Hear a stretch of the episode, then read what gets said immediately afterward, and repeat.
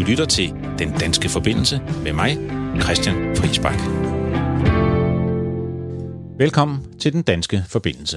Det er programmet, hvor jeg taler med danskere, der er eller har været ude i verden og ser på, hvordan verden har forandret sig i den sidste uge. Naturen har givet os en besked.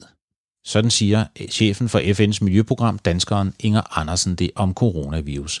Og hør mere om, hvad det er for en besked om lidt.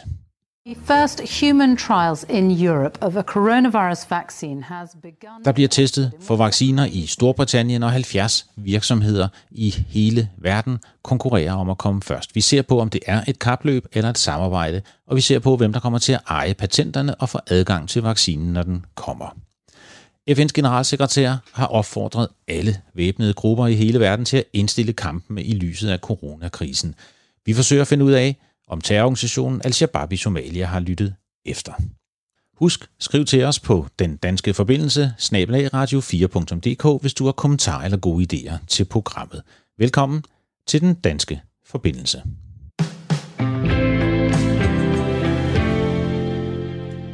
Men vi starter i Grønland.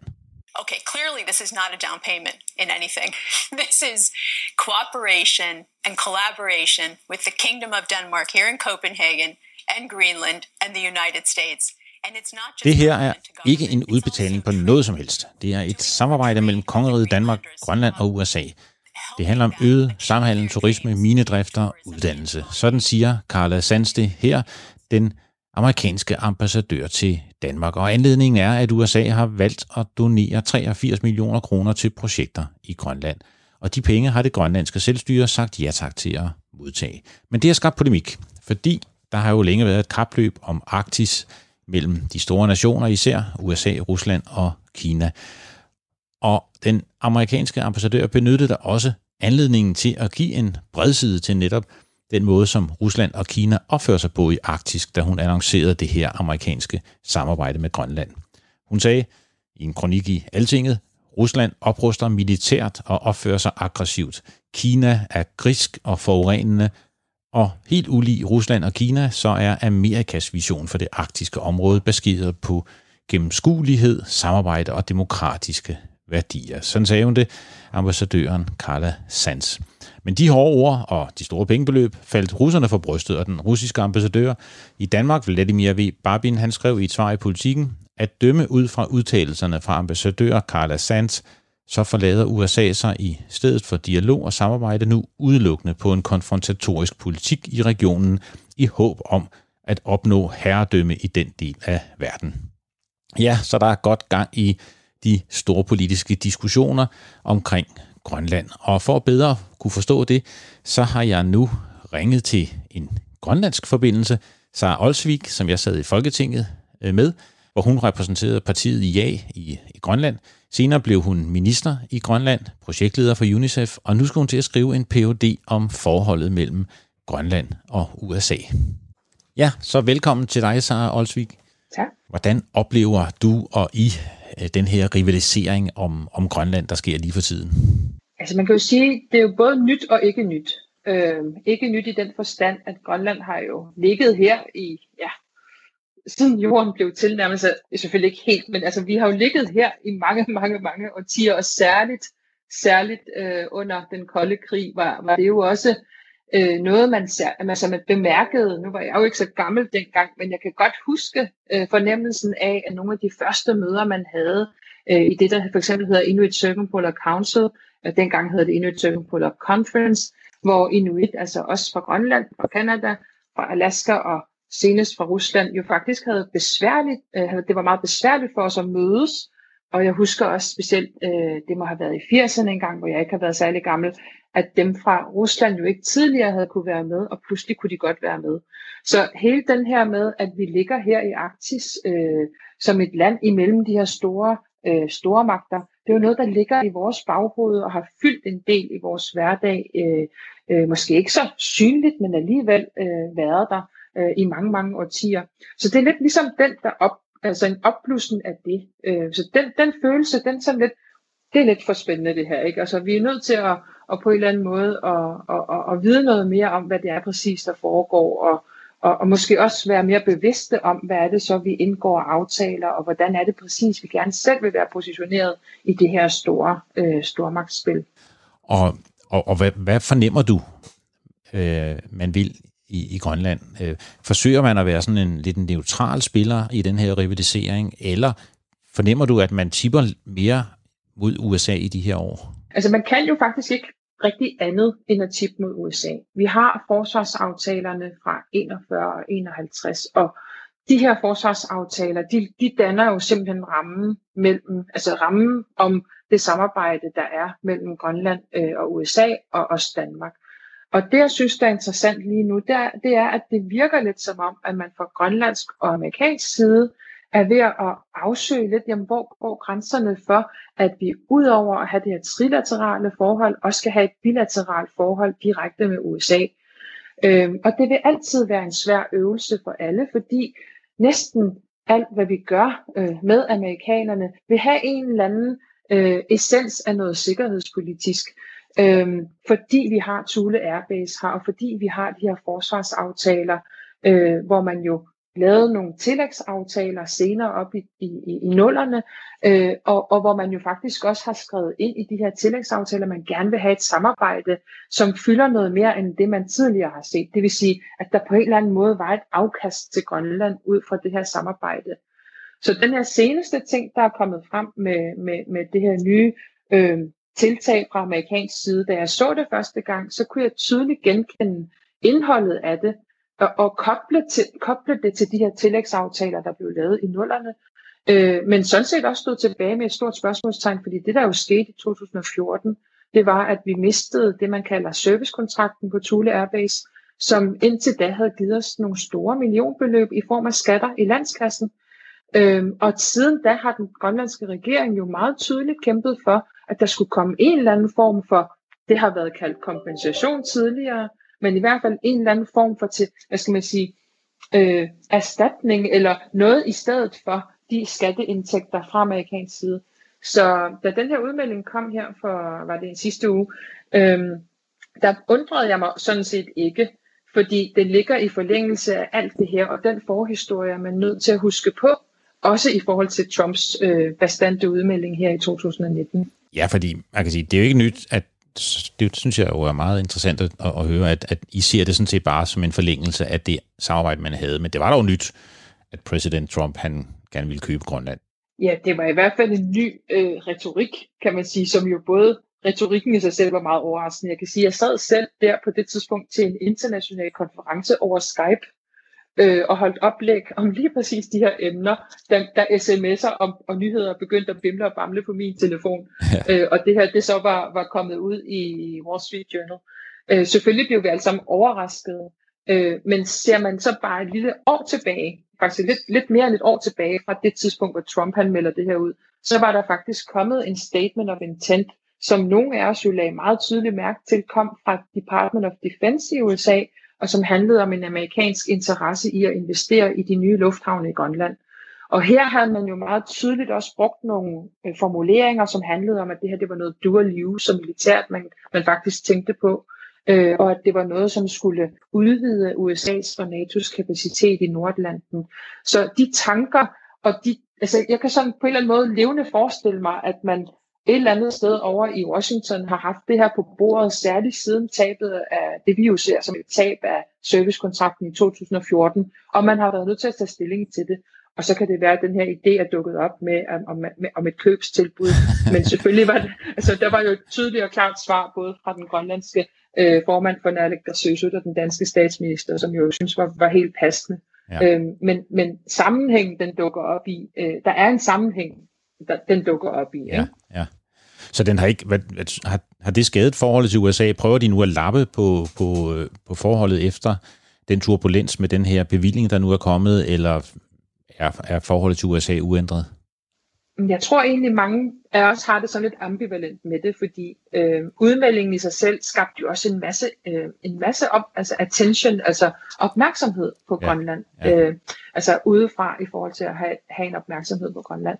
Og i nogle af de arktiske konferencer, der var i tiden efter, var det jo tydeligt, at vi kunne spille videre med den bold. Ikke? Altså Open for Business, som jo meget klogt blev meldt ud øh, lige efter købstilbuddet. Altså we, we are not for sale, but open for business levede videre i lang tid. Og forhåbentlig kommer der da også noget afkast. Nu der er jo så coronakrise, så vores turisme er gået i stå. Men på andre måder vil der jo forhåbentlig komme øh, nogle afkast i form af, af øget aktivitet, øh, altså erhvervsmæssig aktivitet. Øhm, så jeg tror, mange har det lidt ambivalent med det, fordi lige så skørt nærmest som ideen var, at man skulle kunne købe os, ja. øh, lige, så, lige så rart var det jo sådan set at, at kunne gå ud og, og, og, og markedsføre nogle af de fantastiske produkter, vi har, både inden for turismen og i forhold til levende ressourcer og ikke levende ressourcer i virkeligheden også. Ikke? Øhm, så, så jeg tror, mange har det lidt ambivalent med det. Det er fantastiske ressourcer, et fantastisk land.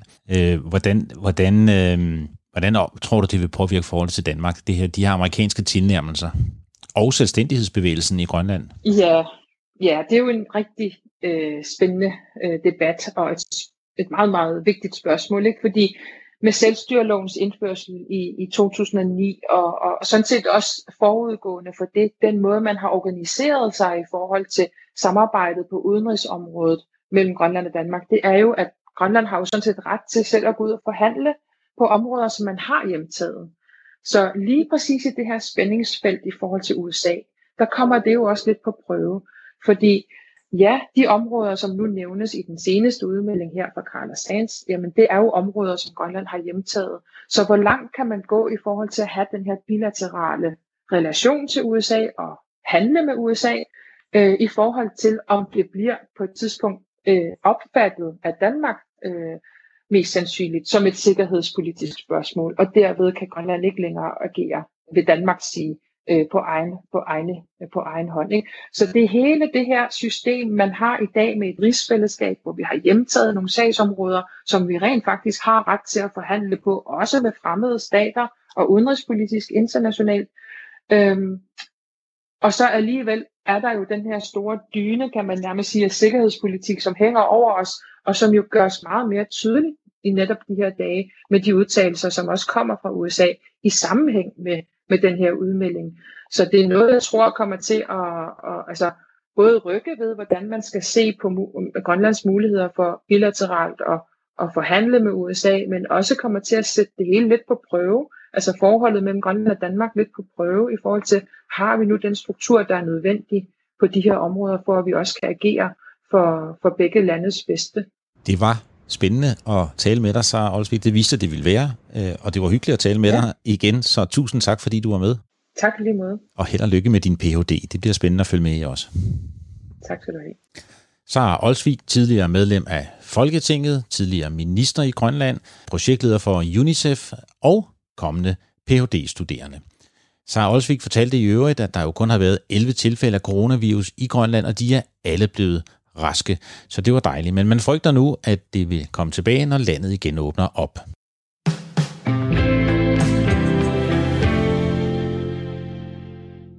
The first human trials in Europe of a coronavirus vaccine has begun in Oxford in what is a highly significant moment.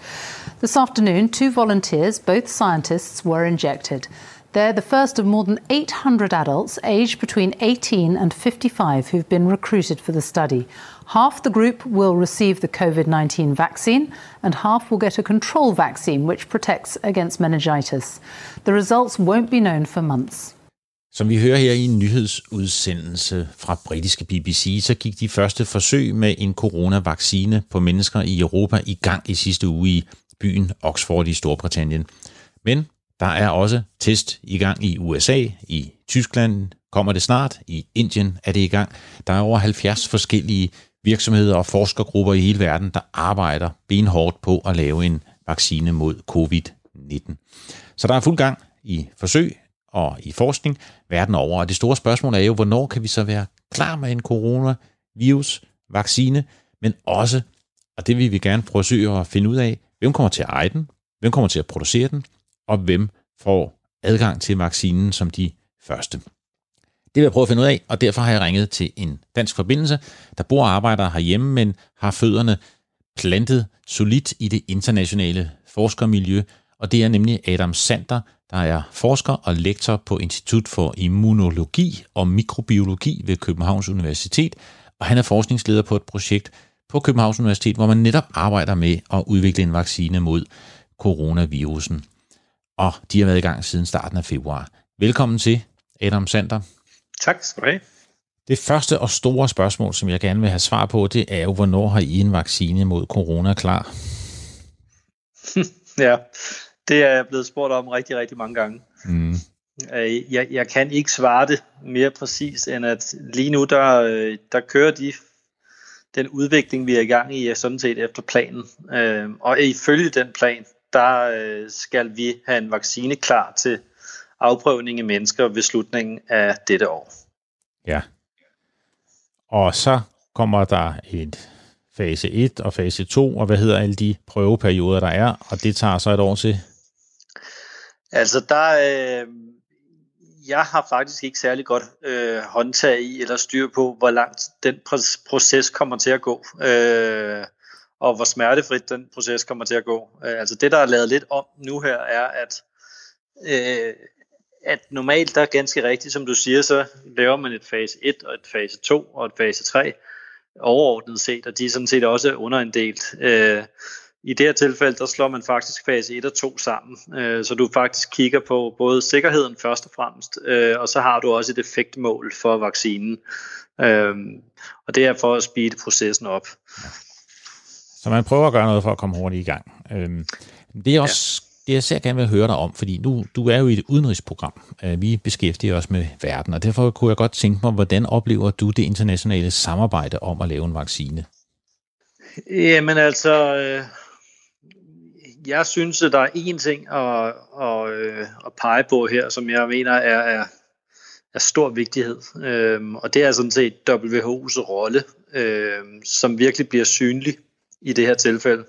Ja, Sundhedsorganisationen, FN's. Lige præcis. Øh, fordi at normalt set er det jo ikke sådan, at der foregår et, øh, et stort og synligt samarbejde på tværs øh, af forskningsgrupper, såvel som medicinalfirmaer. Øhm, men i det her tilfælde, der har WHO faktisk været facilitator for at bringe alle de grupper, ja, i hvert fald en stor del af de grupper, som er i gang med øh, vaccineudvikling, sammen i et forum, øh, hvor de har mulighed for øh, at dele deres, øh, deres spørgsmål og deres viden, øh, og faktisk også fået folk til at på selvfølgelig frivillig basis, men er opfordret til at skrive under på øh, en egentlig samarbejdsaftale, der gør, at man øh, kan dele data med hinanden. Og har I gjort det, og deler I jeres data? Ja, det har vi gjort, og det gør vi også, ja. Så alt, hvad du finder ud af, det ligger du med det samme ud, så alle andre også kan, kan se det. Er det fungerer det sådan? Nej, sådan fungerer det langt fra. Øhm, og det er, det er også fordi, man skal forstå, øh, man skal lidt forstå, øh, hvad det er for nogle processer, der ligger i at udvikle en vaccine. Øh, fordi nogle informationer er, er generelt anvendelighed for rigtig mange andre. Øh, og det er jo sådan nogle informationer, det er vigtigt at, at kunne dele. Men rigtig, rigtig mange andre informationer, dem, øh, dem er sådan set fuldstændig uden for interesse for alle mulige andre. Fordi næsten alle grupper, der arbejder på det her, de arbejder fra det på, en, på deres vinkel, ligesom, eller fra deres vinkel, og, og anvende deres specifikke teknologi til det. Mm. Og derfor så er det langt fra alle ting, som man øh, på den måde kan, øh, kan dele med hinanden, hvor det giver mening. Men man kunne jo godt dele det, så kunne folk jo selv beslutte, om det giver mening, øh, og lægge det åbent op. Men, men det jeg er ude efter her er også bare for at forstå, altså bliver det her et kapløb, eller bliver det et globalt samarbejde? Hvor tror du, vi ender med vaccinen? Jamen der, der, til det synes jeg, der er flere aspekter, fordi selvfølgelig kan man ikke øh, komme udenom, at der er jo selvfølgelig store økonomiske interesser bag de øh, aktører, der er med i den her i det her kapløb, om, om I vil. Øh, øh, særligt de store medicinalfirmaer. Øh, men men pressen har fra start hele tiden haft øh, meget fokus på det her kapløb, og det har altid lyttet lidt som om, at det handlede om, at der var øh, ved målet, ved målstregen, så var der en, ved, en vinder i det her. Mm. Og, og det er slet ikke sådan, at man skal se på det her, fordi at scenariet er, at verden kommer til at få brug for flere vacciner. Øh, og grunden til, at der bliver satset på så bredt nu her, er dels fordi vi ikke ved pt. hvilken type vaccine, der vil virke bedst. Men vi ved heller ikke øh, alle de andre øh, fordele og ulemper, der vil være i vaccinen i forhold til også deres risikoprofil i befolkningen. Det kan meget vel, man kan meget lidt forestille sig, at nogle vacciner vil, øh, vil have en vis risikoprofil, der gør, at de kun vil kunne anvendes til en vis øh, befolkningsgruppe. Øh, man kan også forestille sig, at nogle vacciner de øh, vil have effekt på nogen, øh, men, men ikke i eksempelvis ældre, hvor immunsystemet er lidt mere svækket. Øh, og på den måde så er der brug for mange forskellige typer af vacciner. Ja. Der, men... Dertil så må man også lige kigge på, at, at at der, vi står med et, et, et distributionsproblem omkring øh, vacciner til verden. At vi, vi har mange, mange millioner mennesker, der har brug for øh, at, at blive vaccineret.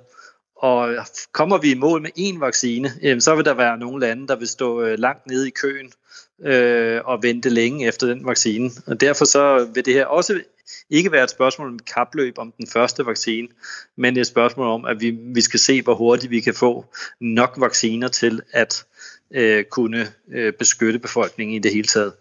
Og det er jo helt enig i. Dengang jeg har siddet i Folketinget, og der, der var jeg med til at forhandle om sådan en, en vaccineforsikring. Øhm, og, ja. og det var tilbage med svineinfluenzaen, så vidt jeg husker det. Og, og der var det netop sådan, at alle rige lande, de købte sig ind på sådan en, en forsikring, som sikrede, at vi i Danmark og i alle rige lande, vi fik vaccinen først, når produktionen kom i gang. Og dem, der så selvfølgelig kom til at stå allerbærest i køen, det var så verdens fattige lande.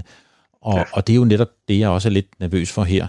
Øh, tror du, det kommer til at ske, eller, eller er der en villighed til også at dele produktionen på en ny måde, som WHO's generalsekretær også har opfordret til?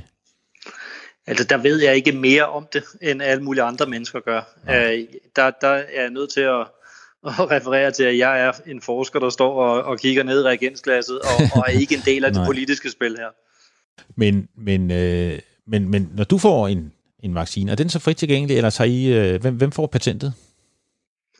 Jamen, at få patentet, det er jo øh, sådan som øh, arbejdsproceduren er her. Øh, det er jo sådan, at vi er en, vi er en del af et konsortie, der lige nu har, har fået bevilling til at lave den her vaccine. Som en del af det her konsortie, der er der både en mindre spin-out virksomhed fra Københavns Universitet, og der er en anden privat virksomhed, biotech virksomhed, som også er en del af konsortiet. Og der er ikke nogen af de partnere i det her konsortie, der i sidste ende vil komme til at producere en vaccine. Øh, så det, der vil være arbejdsgang i det, vil være, at hvis der bliver en vaccine øh, fra vores konsortie, så vil der på et eller andet tidspunkt blive signet en licensaftale med et eller andet større øh, farmaselskab, som vil være dem, der, der egentlig vil gå ud og sælge øh, vaccinen. Og det er klart, at der, der vil jo så selvfølgelig til dem, der har været aktører i det her, øh, blandt andet dem, der øh, sidder på patentet i det her givende eller specifikke tilfælde på vaccineteknologien, der vil der falde øh, nogle penge i form af royalties og så videre til, til de forskere, der har spin-out firmaet og til Københavns Universitet. Ja, og så tjener du penge. Men du har jo lige fået løn fra Københavns Universitet til at lave vaccinen. Det er jo dem, der betaler din løn. Det er EU-forskningsmidler, du sidder og forsker for. Hvorfor skal du så også have mulighed for at tjene penge på resultatet, når det engang bliver klart. Er det vigtigt i, i en sådan situation, som verden står i nu, at, øh, at, at man, bliver, man laver en coronavaccine på den måde? Det må jeg indrømme, det kan jeg ikke rigtig vurdere. Nej. Og, og, og det er... Um, og det kan jeg jo heller ikke, altså, det er der ikke nogen, der kan. Og det kan jo godt være, at det er en god idé, øh, at man gør det sådan, ikke? Øh, men, men det kan jo også godt være, at det kommer til at blokere for, at, at, at, at man kan at man netop deler de helt afgørende elementer, der skal til for, at man kunne samarbejde om at lave en vaccine. Hvis der er nogen, nogen i Indien, der arbejder på præcis samme vinkel som jeg, hvis I så delte det med hinanden, så kunne det jo godt være, at det gik hurtigere. At hvis man lavede sådan en open source-agtig øh, forskning, ja. for at finde en coronavaccine nu her, hvor alle de bare kastede alt efter det, og man lavede et globalt open source patentregister, hvor man kunne skyde sin teknologi ind, og så se, hvem der hurtigst kunne, kunne få det på markedet. Ja. Øh, så kunne man måske komme hurtigere i mål med en vaccine. Ja, det kan du måske have ret i. Det kan jeg faktisk ja. ikke overskue, men det, det har du muligvis ret i. Og måske kommer man hurtigst med den model, man har, hvor, hvor det bliver private patenter, øh, og hvor det bliver øh, licenser og en produktion, øh, som bliver målrettet mod de markeder, som kommer først. Øh, måske er det den hurtigste måde. Vi ved det jo ikke, men, men jeg var i hvert fald glad for at, at tale med dig om det, så tak fordi jeg måtte, øh, måtte ringe, ringe til dig. Ja, det var så lidt. Ja, tak til Adam Sander, lektor på Københavns Universitet og forskningsleder på et projekt på KU for at finde en vaccine mod coronavirus. Og det er jo ikke for at kritisere Adam Sander, at jeg stillede de her øh, spørgsmål. Han har jo ikke gjort noget ulovligt eller forkert. Han har fulgt reglerne. Han har han forsker øh, løs, øh, og de har lavet en række aftaler, der sikrer, at der bliver taget patenter på den forskning, og at nogle af patenterne endda kan blive lagt over i den virksomhed, som han selv er med til at eje. Men det er jo et dilemma, hvordan vi bedst kommer i mål med en coronavirus i en så massiv krise, som den vi ser nu her. Er det gennem patentering, også af offentlig forskning, betalt af offentlige midler, eller er det i en mere open source-agtig tilgang, hvor vi deler resultaterne globalt? Ja, det er et spørgsmål, som man også stiller sig selv øh, globalt. Øh, I den her uge, der blev lanceret et nyt øh, initiativ af EU, af Frankrig, af WHO, af Bill og Melinda Gates øh, fonden og en stribe andre lande og organisationer, som netop satte fokus på det her. Hvordan udvikler vi bedst en vaccine, og hvordan sikrer vi bedst, at alle får adgang øh, til en vaccine på retfærdig vis. Og der sagde WHO's generalsekretær Tedros nemlig, vi stopper kun covid-19 gennem solidaritet. Intet land, ingen organisation kan gøre det alene. Vi må dele vores forskning og viden til gavn for alle. Og det gjorde han blandt andet på baggrund af også tidligere erfaringer, hvor man har haft epidemier, og så har der været forskning, og den har været patenteret, øh, og så er man begyndt at producere, og så endte øh, medicinen kun hos øh, de rige lande, øh, og det var måske i virkeligheden de fattige lande, der havde mest øh, brug øh, for den. Og man så det helt tilbage til HIV-AIDS-epidemien. Øh, dengang var der meget dyr HIV-AIDS-medicin, så sagde de i Sydafrika, vi har millioner af smittede, og de dør af AIDS. Vi bliver nødt til at kopiere den her medicin og blæse på patenterne. Det gjorde de, og så anlagde 36 medicinalvirksomheder sag an mod den sydafrikanske regering, øh, fordi at de kopierede den her dyre, livsvigtige medicin. Den sag den endte faktisk med, at man vedtog nogle nye internationale regler, øh, hvor fattige lande har ret til at kopiere, producere, anvende livsvigtig medicin, hvis der er en national øh, sundhedskrise. Og de regler, de gælder stadig, og de kan komme i brug her under coronakrisen. De kan sikre, at fattige lande og mennesker også får adgang til vaccinen, men vi ved ikke, hvordan det ender. Vi ved ikke, hvem der kommer til at producere den. Vi ved ikke, hvad prisen bliver, og vi ved ikke, hvem der får adgang til den her vaccine, når den forhåbentlig kommer først. Så der er mange dilemmaer. De vil blive tydeligere de kommende måneder. Tiden vil vise, om vi kommer til at dele øh, i solidaritet. Vi vil fortsat forsøge at følge med i det her globale vaccinekapløb og samarbejde her i programmet. Du lytter til Radio 4. Zoonotic diseases are these diseases which are shared between animals and people. It's very likely that COVID-19 came from animals. We haven't really seen anything like this in our lifetime, you know, which has affected nearly everywhere, every country in the world.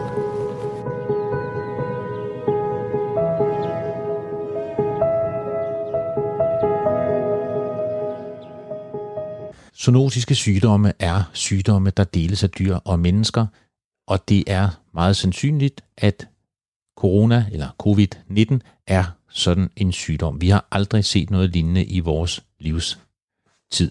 Det siger den her lille video, og den kommer fra en organisation, der hedder UN Environment, FN's miljøprogram. De har været inde og kigge på, hvordan samspillet er mellem natur, sygdomme og mennesker. Og der er jo mange tilfælde, SARS, MERS, HIV, Ebola, sygdomme, som er overført fra dyr til mennesker. Og nu corona, som jo med stor sandsynlighed kom fra dyr.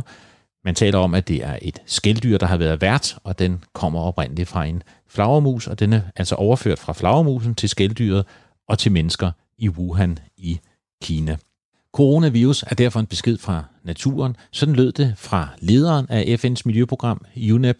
Det er danskeren Inger Andersen, som samtidig er undergeneralsekretær i FN og den højst placerede dansker i FN-systemet lige nu. det her det er en besked fra naturen. Og for at forstå den besked, så har jeg nu ringet til Inger Andersen. Velkommen til, Inger. Mange tak skal du have. Du har jo sagt her i forbindelse med coronakrisen, at naturen sender os en besked, og det er derfor, jeg har ringet til dig. For hvad er det for en besked, som naturen øh, sender os? Jamen altså, på en måde, så er vi jo kommet for tæt på naturen. Vi har ryddet skovene, vi har drænet vådområderne, vi har fragmenteret naturen, vi har øh, og selvfølgelig tabt øh, store områder af tropisk regnskov, men også tempererede økosystemer er gået tabt. Ikke? Faktisk så har menneskelig øh, aktivitet ændret 75 procent af jordoverfladen. Øh, og, og det betyder så, øh, og oven i det, så i de sidste 50 år, der er den menneskelige befolkning blevet fordoblet, og vores øh, øh økonom, økonomi, urbanisering, alt det her er sket. Næsten 1 million ud af de 7,8 millioner arter, som findes på jorden, er øh, truet for at blive udryddet. Og vi tager mere og mere jord ind øh, til landbrugsudvidelse i troberne. Og alt det her gør så, at vi, og samtidig selvfølgelig så handler vi illegalt med dyrearter og plantearter. Øhm, som, og vi, vi skubber det hele ind på mindre og mindre arealer, vi fragmenterer det hele. Og vi skal jo forstå, at omkring 60 procent af alle de sygdomme, som kommer øh, som uh, infectious diseases, smitsomme, smitsomme sygdomme, som rammer os, ja. ja, som rammer os, de kommer faktisk fra dyreverdenen. Og det er derfor, de kaldes zoonosis, altså Zoonotiske zoonotiske Har jeg forstået, det hedder på dansk. Ja. og der kan man kigge tilbage og se på Marburg, og Zika, og West Nile, og Ebola, og bird flu. Og HIV. Uh, uh, H1N1, nu kan jeg slet ikke sige de der på dansk mere, Nej. men uh, de her sygdomme selvfølgelig, um, de er jo transmitteret uh, gennem ofte en, inter, en, en middel... Uh, en vært. En, inter, ja, en vært. Og det er noget, som vi har gjort. Det er ikke noget, naturen gør til os, det er noget, vi har gjort til naturen. Så man kan sige, at ja, alle de her handlinger, som vi har taget, det er jo ikke nyt, at vi får de her øh, epidemier. Men det er nyt, hvor mange vi får. Der har været de sidste par hundrede år omkring 50 epidemier, men 30 af dem har det været de sidste halve århundrede. Ikke? Ja. Og der skal vi forstå den der intensitet, intensitet, som er sket. Og det er det, jeg har sagt derfor. Naturen sender os en besked om, at vi skal passe på den, fordi den passer i og for sig på os. Og det er jo også det her sådan helt konkrete med, som jeg forstår det, at, at, at, at de her zoonotiske sygdomme, der kommer fra naturen, og du har ramt så mange af dem op her, øh, når der er en stor biodiversitet, så bliver de ligesom udvandet lidt, de sygdomme. På en eller anden måde, så bliver smittetrykket ikke så, så, så højt. Men ja. når vi så fjerner en masse arter, og vi kommer meget tættere på dem, og vi i øvrigt har monokultur, både den måde, vi lever på, mennesker i store byer, men også den måde, vores dyr lever på, øh, vores husdyr, så, så, så gør det noget ved hele dynamikken omkring de her sygdomme, som gør dem mere farlige. Er det sådan, det også øh, opleves? Ja, altså vi, vi, ved, vi ved noget, men vi skal have mere, mere forskning i de her områder, fordi det, ja, vi vil ikke være så øh, kategoriske, men tidlige undersøgelser viser, Uh, især det handler om West Nile virus og uh, Lyme disease, uh, som hedder på dansk. Um, uh, det er den, man får, når der er flåter. Um, Nå, no, borrelia. Ja. Um, tidlige undersøgelser på dem viser, at hvor du har uh, uh, biologisk mangfoldighed, som er høj, så bliver infektionshastighederne for zoonotiske sygdomme lavere. Og, så, og man regner med, at det er fortyndningseffekten, altså at, at, at, at den sygdom overfører vek, vektorer i stærkt biologiske, biodiverse områder, jamen så bliver det spredt mere. Og så er der en langt større række værter, og som er dårlige reservoirer til de der patogenerne, som i og for sig er dem, der viderebringer det. Ja. Så ja, men der skal mere forskning på det her, sådan vi forstår bedre, hvordan biologisk mangfoldighed i og for sig spreder patogenerne, således at de ikke så let hopper fra dyr til en vært til os. Ja. Og så skal der jo der skal mere forskning til, men er der også andre ting, I siger? Nu ved jeg godt, I siger jo også med respekt for den sygdom, der er lige nu, at øh, det er det, der skal være hovedprioriteten, bekæmpe sygdommen. Men hvis du kan, tænker lidt nogle år frem, er der andre ting, vi skal gøre? Skal der nye reguleringer til? Skal der nye konventioner til? Skal der nye politikker til? Hvad skal, der, hvad skal landene gøre øh, for at mindske altså, den her risiko? Vi skal helt klart øh, have, have mere kontrol på, på økosystems ødelæggelse. Det er klart. Altså, fordi vi forstår, at den her eksponering, uh, som sker, som jeg nævnte før, ikke? Mm. vi skal genrejse skov, vi skal stoppe skovrydningen, vi skal investere i forvaltning af beskyttede områder. Vi ved, at omkring 100 millioner hektar landbrugsudvidelse, som jeg nævnte, i troberne skete i bare en 20-årig periode mellem 80 og 2000. Det svarer til størrelsen på Frankrig og Tyskland taget sammen. Ikke? Og, og vi ved, at øh, hvert år så ødelægger vi omkring 4 millioner hektar uberørte tropiske skov. Det kan vi slet ikke overleve, altså hverken på klima, for det regulerer også vores klima, og på vores sundhed, og øh, ja, på vores civilisation, som vi, civilisation, som vi kender det. Så vi skal beskytte naturen. Det er helt klart. Men vi skal også forstå og have en dybere forståelse for det synodiske. Og så selvfølgelig, altså, og det kan vi tale om på klimaområdet, fordi der, der øh, skal vi forstå, at det, der ligger under permafrosten, der ligger jo øh, meget mere øh, virus, øh, virus ja. øh, risici. Ja, øh, risici. Øh, og en smeltende permafrost er en, en, et scenario, vi slet ikke tør tale om. Så det er det her med, at når vi nedbryder naturen, så bliver vi mere udsat for også, kan man sige, de farlige virus og sygdomme, som måtte være i, i, i naturen, og derfor skal vi skille det mere ad. Der er også hele det her med alle de her markeder, hvor man sælger øh, alt fra øh, skældyr og flagermus, øh, og endda sætter dem som levende dyr, man står og skærer op på markederne. Der er jo ja. der sket lidt nu. Øh, skal vi have et globalt forbud mod det? Er det en... Altså, vi skal, vi, vi skal forstå, at når vi, når vi tager øh, øh, levende dyr eller nyslagtede vilde dyr. Øh, men lad os begynde med de levende dyr, og vi putter dem i små buer, og vi sætter de der buer over på hinanden, oven på hinanden, eller i tæt sammen øh, virus, øh, for tæt virusafstand, hvis du vil.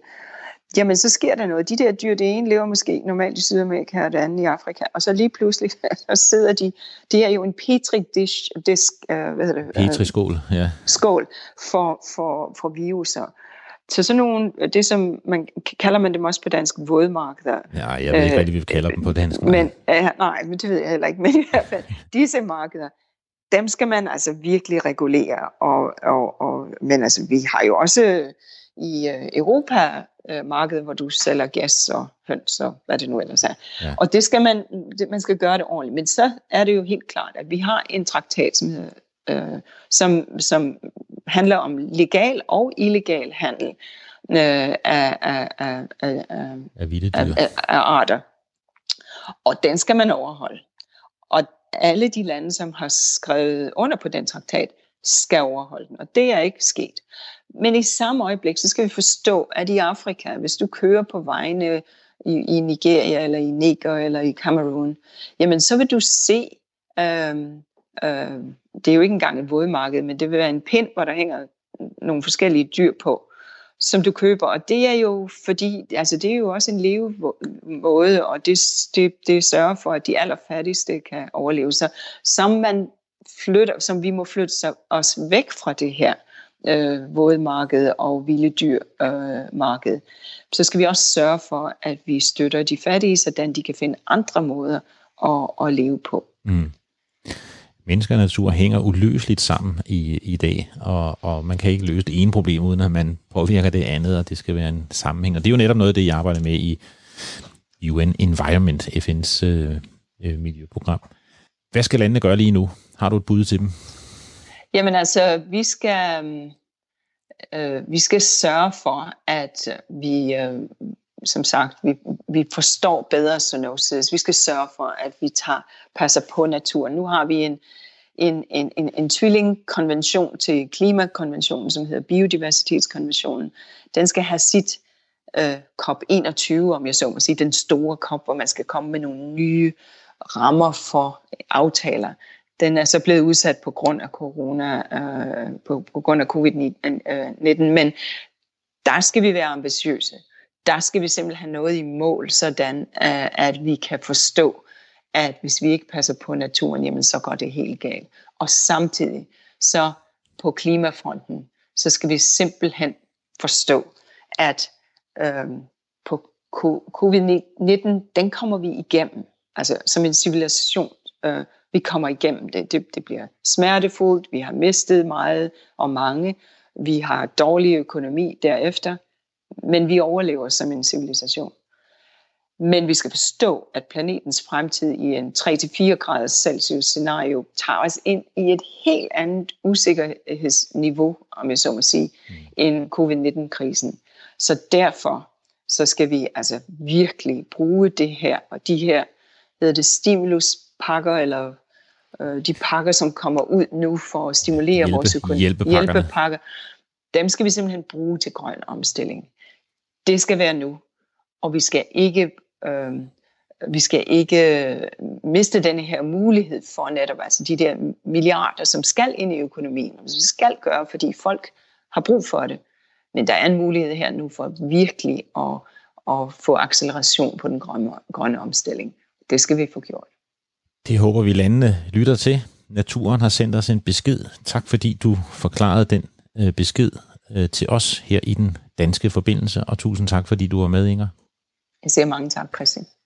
Ja, det var Inger Andersen, ja, som for mig først og fremmest er en god ven og var en tæt samarbejdspartner i den tid, jeg var i Genève. Men hun er eksekutivdirektør i FN's miljøprogram UN Environment, og har tidligere været generalsekretær også i det, der hedder IUCN, International Union for Conservation of Nature, så hun er i den grad en af naturens allerfremmeste stemmer, og hun sender os på naturens vegne en besked. That is why today I am calling for an immediate global ceasefire in all corners of the world. It is time to put armed conflict on lockdown and focus together on the true fight of our lives. To warring parties, I say, pull back from hostilities, put aside mistrust and animosity, silence the guns, stop the artillery, end the airstrikes. Det er derfor, jeg i dag opfordrer til en øjeblikkelig global våbenhvile i alle hjørner af verden. Det er på tide at lukke den væbnede konflikt ned og fokusere på den sande kamp. Til alle væbnede grupper, træk jer væk fra fjendtlighederne, gør jeres våben stille. Sådan lød det for godt en måned siden fra FN's generalsekretær Antonio Guterres. Verdens skrøbelige lande kan ikke både klare krig og coronakrise. Det var en tale, der gav håb. Det var en tale om besindighed. Det var en tale om tillid og forsoning midt her under coronakrisen. Jeg kan huske, at jeg sad og tænkte, ja, det her, det håber jeg virkelig, øh, de gør. Øh, at de væbnede grupper rundt omkring i verden besinder sig, lægger deres våben, stopper krigene og konflikterne. I Somalia, der rammer coronakrisen nu hårdt. Der er testet meget lidt, men der er mere end 500 tilfælde og mere end 25 Øh, døde, og tallet er sikkert meget, meget højere. Landet er lukket ned, og den økonomiske krise rammer virkelig hårdt. Men lykkes det så? Er der positivt nyt, når det gælder konflikten i Somalia? En konflikt mellem på den ene side terrororganisationen Al-Shabaab, som er Somalias svar på Al-Qaida eller islamisk øh, stat, og så en koalition med fredsbevarende tropper fra den afrikanske union og fra FN i samarbejde med de somaliske sikkerhedsstyrker, politiet og, og hæren i, i Somalia. Er der positivt nyt? Er de holdt op med at slås? Det vil jeg gerne finde ud af, og derfor har jeg ringet til Anders Thomsen, der er dansk chef for UNFPA, FN's befolkningsfond i Somalia, og en af de få danskere, der til daglig arbejder i Mogadishu, eller for at være mere præcis, arbejder han i lufthavnen øh, i Mogadishu. Det er et område nede på stranden eller på havnen i Mogadishu, der er fuldstændig spærret inde af 4-5 rækker af enorme øh, betonblokke og høj sikkerhed. Og dernede i den der lufthavnsområdet, øh, der sidder øh, alle FN-organisationerne og alle diplomaterne. De kommer stort set aldrig ud i byen, fordi der stadigvæk er kampe og terrorangreb, og Mogadishu er en ekstrem øh, farlig by. Men Anders Thomsen, han er der, han øh, arbejder der, og lad os prøve at finde ud af, om krigene, konflikten i Somalia, den er stillet af her under coronakrisen. Velkommen til dig, Anders. Ja, tusind tak skal du have, Christian. FN's generalsekretær har jo indtrængende anmodet alle stridende parter i verden til at holde våbenhvile her under coronakrisen. Hvordan går det med det i, øh, i Somalia? Ja, jeg synes ikke rigtigt, at de har fået beskeden, fordi det vi har set fra Al-Shabaabs side, det er, at der har faktisk været flere angreb, øh, siden den her krise er startet. Ikke blot øh, på os som FN, øh, i lufthavnen i Mogadishu, hvor der i forgårs var to øh, raketangreb øh, på vores installationer på samme dag. Der var en lokal somalier, der faktisk omkom i et af angrebene, men også ude øh, i landet generelt. Og det hænger jo sammen med, at de er under pres økonomisk øh, og udnytter den her situation øh, til deres fordel. Ja, fordi du siger, at den økonomiske krise og konflikten hænger tæt sammen. Det må du lige forklare. Allerede inden vi havde smittespredning i Somalia, var vi dybt påvirket af situationen. En tredjedel af al eksport fra Somalia, det er kvæg, der bliver eksporteret til primært Saudi-Arabien, til øh, pilgrimsrejser, folk der tager på Hajj og Umrah, det er en tredjedel af GDP, altså bruttonationalproduktet. En anden stor indkomst er overførselsindkomster fra somalier, der bor i Danmark, England, USA osv. Og faktisk den andel af økonomien er større end den ulandsbistand, som, øh, som somalier modtager.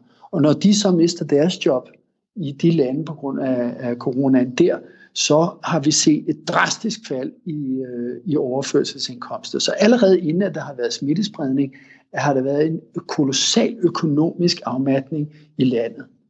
Og det, og det er jo det, du også fortalte mig, da vi talte lige før, at, at det rammer så også Al-Shabaab, fordi Al-Shabaab, det er det, de, de lever af, og det er måske derfor, de bliver mere og mere desperate. Er det, er det sådan, det hænger sammen? Jamen, det er det afgjort. Altså Al-Shabaab, øh, de afkræver afgifter af forretningsdrivende, de afkræver øh, tolv og skat osv. for at køre deres foretagende. Ikke? Det, det er jo ligesom sådan en mafia-metode, at alle skal betale de her afgifter. Når landet så er under økonomisk pres, så kan de heller ikke få deres afkast øh, og de indtægter, som de øh, regner med. Så de lægger øget pres på alle, inklusiv regeringen. Øh, og når de så ser, at der begynder at være spredning af denne her øh, virus i samfundet, og måske endda blandt sikkerhedsstyrkerne, de nationale sikkerhedsstyrker, som nu ikke kun skal sørge for sikkerhed i Mogadishu for eksempel, men også skal sørge for, for at folk overholder de her social distanceforbehold, øh, som øh, man, man også har indført øh, der. Ikke? Så, så er det en svaghed, som, som Al-Shabaab begynder at udnytte. Ja, fordi det har jeg også læst mig til, at, øh, at der har været uroligheder i Mogadishu her de seneste dage, fordi folk de protesterer over nedlukningen og netop protesterer over den måde, som politi og sikkerhedsstyrker øh, prøver at tvinge dem til at være hjemme. Så det er jo ligesom en, en, en dobbelt opgave, de har fået, politiet og sikkerhedsstyrkerne. Både holde øje med befolkningen, og nu med uroligheder, og så Al-Shabaab. Er, er, er det det billede, I oplever? Jamen, det er fuldstændig korrekt. Øh, vi så her for 3-4 dage siden, at der var to ganske almindelige borgere, som var blevet beskudt og dræbt i, i nogle uroligheder, der var opstået i forbindelse med, at man øh, fra de nationale sikkerhedsstyrkers side prøvede at stoppe, at folk gik til, til, til, til moskéerne og ud på markedet osv. Det handler jo dybest set øh, om, at, at folk ikke får en fast månedsløn, og de øh, ofte bare lever fra hånden til munden. Ikke? Så den, hvis du ikke får din daglige indkomst, jamen så kan du ikke øh, sætte mad på bordet derhjemme, øh, og så dør du af sult. Det vi har set i andre lande, det er jo også for eksempel øh, Ebola, at der var faktisk flere, der døde af sult end af sygdommen, øh, for, fordi at den, den påvirker økonomisk, før den påvirker rent sygdomsmæssigt. Og det ser vi nu også igen i Somalia. Det er virkelig barsk. Og hvad, hvordan går det så med, med nødhjælp og forsyning? Og prøver man at gøre nogle ting for at kompensere de her mennesker, som ikke har en indkomst? Jamen det gør vi helt klart, og øh, hele FN er samlet om den opgave, øh, og der er sat især fokus på fødevarehjælp, øh, på hjælp til sundhedssektoren i, i meget stor grad, øh, og, og den hjælp øh, kommer ind i landet, øh, og, og, og så, så det foregår nu. Det er jo et meget, meget skrøbeligt demokrati i Somalia. Øh, jeg har jo været der på gange og også mødtes med både øh, den tidligere premierminister og ministre, og og det er jo meget, meget skrøbeligt demokrati, der endelig er ved at komme til Somalia, og samspillet mellem regeringen i Mogadishu og delstaterne er utrolig følsomt og, og, og skrøbeligt hele tiden. Hvordan tror du, det kommer til at påvirke demokratiet med den krise, landet oplever lige nu? Ja, det, det er svært at, at svare på. Ikke? Altså, man kan jo altid spekulere. Det er jo helt tydeligt, øh, som du har sagt, at vi, vi er på rette vej. Øh, men det er meget sårbart og skrøbeligt. Der altså, skulle være valg her til december i år. Ikke? Men altså med den krise, vi så ser nu, så kunne man jo sagtens forestille sig, at der er nogen, der har interesse i at få udskudt det valg. Man kunne også godt forestille sig, at øh, der er øh, dynamikker i de forskellige delstater, hvor klansystemet jo stadigvæk spiller en stor rolle, som vil udnytte den situation for at få større selvstændighed og, og, og tage vare på egne opgaver i de områder. Så der kan sagtens ske nogle forskydninger der. Hvordan ser det ud med nedlukningen i, øh, i Somalia? Altså, du har fortalt mig, at, at nede i, i lufthavnen, hvor I i forvejen var spærret totalt inde bag betonblokke og meget indelukket, der er det blevet endnu, endnu mere lukket ned. Og sådan er det jo i, i hele Somalia. Er det, er det en nedlukning, der gælder hele landet? Ja, det er det faktisk. Øh, altså, der er nedlukning inde, øh, inde i lufthavnen, som du har sagt, at ingen må komme ind, ingen må forlade det. Det sted, som man er fuldstændig som på en bordplatform, mm. isoleret afskærmet fra resten af omverdenen, og ingen somalier fra Mogadishu kan komme ind i det område på nuværende tidspunkt. Det har været sværere at, at have denne her nedlukning, som man øh, ser i andre lande. Men det, man har gjort øh, stort set i hele Somalia, det er, at man har simpelthen curfew og udgangsforbud efter klokken øh, 7 om aftenen og frem til klokken 5 om morgenen, så der er ikke nogen, der kan færdes på gader og veje om natten. Og det har selvfølgelig stor betydning lige nu, hvor ramadanen er trådt i kraft, øh, lige er startet. Og, øh, og, og normalt så er det jo en tid, hvor man socialiserer sammen med andre og går hen i moskeen og, og laver nattebøn og, og alle de der ting. Så alle de der normale sociale institutioner øh, er sat på pause. Ja. Hvordan påvirker det her kvinder og piger i, øh, i Somalia, det, det som IC arbejder med? Jamen det påvirker dem kolossalt meget. Øh, det er der ingen tvivl om. Øh, det er svært at sætte tal på, men vi ved for eksempel, at vold mod kvinder øh, har været stigende. Vi har forskellige hotlines, man kan ringe til, og vi har et NGO-netværk, som rapporterer øh, tilbage, at der er en stigning i vold mod kvinder. Og det hænger jo sammen med den her økonomiske situation og det her økonomiske pres, som ganske almindelige familier øh, er under. Vi er selvfølgelig også meget bekymret for, hvordan det påvirker kvinder, i, som er gravide, som måske har brug for at få et kejsersnit øh, henne på klinikken, øh, hvor, hvor sundhedssystemet allerede er meget, meget svagt, og man så på grund af, af de her coronapatienter ikke kan tage vare på kvinder, som skal have et kejsersnit eller anden øh, hjælp, øh, som kan redde deres liv. Og hvad med et af de andre områder, jeg arbejder med, med, med, med kvindelig omskæring? Jamen det er jo helt klart, at øh, vi ved, at i 2020 er der 200.000 piger, som vil blive omskåret på ret brutal vis i Somalia. Og fordi det her covid-19 øh, jo tager alle overskrifter, og det er det eneste, man fokuserer på, så bliver det jo fuldstændig til sidestand. Og der er vi jo bange for, at vi, vi, vi, vi, vi mister det momentum, som vi har bygget op indtil nu i den kamp. Så omskæringen, den kommer tilbage og rammer mange af de her helt unge piger, øh, og kan komme til at skade dem for evigt, øh, og, og, og påvirke dem resten af deres liv. Det er en anden barsk konsekvens, som man ikke lige tænker på, men som jeg sagtens kan se øh, vil ramme øh, kvinderne og piger i, i Somalia. Tak fordi du var med. Jamen, tusind tak, Christian. Jeg sætter stor pris på det. Efter interviewet så ringede Anders Thomsen tilbage og fortalte, at Al-Shababs talsperson havde lavet en udtalelse, hvor de sagde, at covid-19 det var Guds straf over de utro. Det var bragt til Somalia af udlændinge, og ikke mindst af de fredsbevarende tropper, der var i, eller der er i Somalia, og at man kun skulle gå til de muslimsk godkendte læger, hvis man blev syg. Der er ikke noget, der tyder på, at terrororganisationen har tænkt sig at indgå i en våbenhvile eller ligge deres våben. Jeg håber, de løber tør for penge, og at de løber tør for våben, og jeg håber sørme snart, vi får fred i Somalia.